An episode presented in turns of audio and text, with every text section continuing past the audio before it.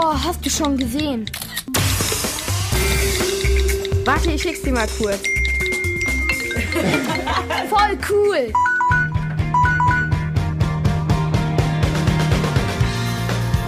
Der App-Check in der Kurzwelle. Hallo, ich heiße Raphael und ich teste die App TikTok. Was kann ich mit der App machen?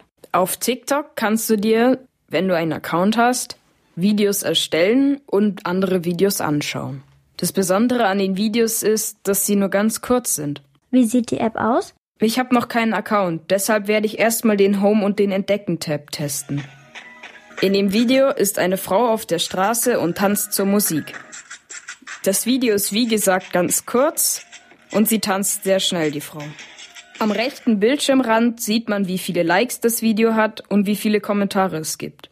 Außerdem gibt es einen Button, auf dem du Videos teilen kannst. Unten ist auch noch die Musik eingeblendet, die im Hintergrund spielt. Und der Name vom Profil der Frau ist auch eingeblendet. Wenn man das nächste Video ansehen will, muss man nach unten swipen. Auf dem nächsten Video sieht man einen Hamster, der an einer Scheibe leckt. Im Hintergrund hört man Geräusche. Dies sind aber nicht die Geräusche vom Hamster, aber sie sind synchron zu den Geräuschen, die der Hamster macht. Ist die App verständlich aufgebaut? Also das Prinzip ist ziemlich einfach. Du gehst auf den Home-Tab und siehst Videos. Mehr nicht. Wenn man schon mal auf anderen Social-Media-Plattformen unterwegs war, sind einem die Symbole wie Kommentar, Herz oder Teilen bekannt. Ist die App kostenlos?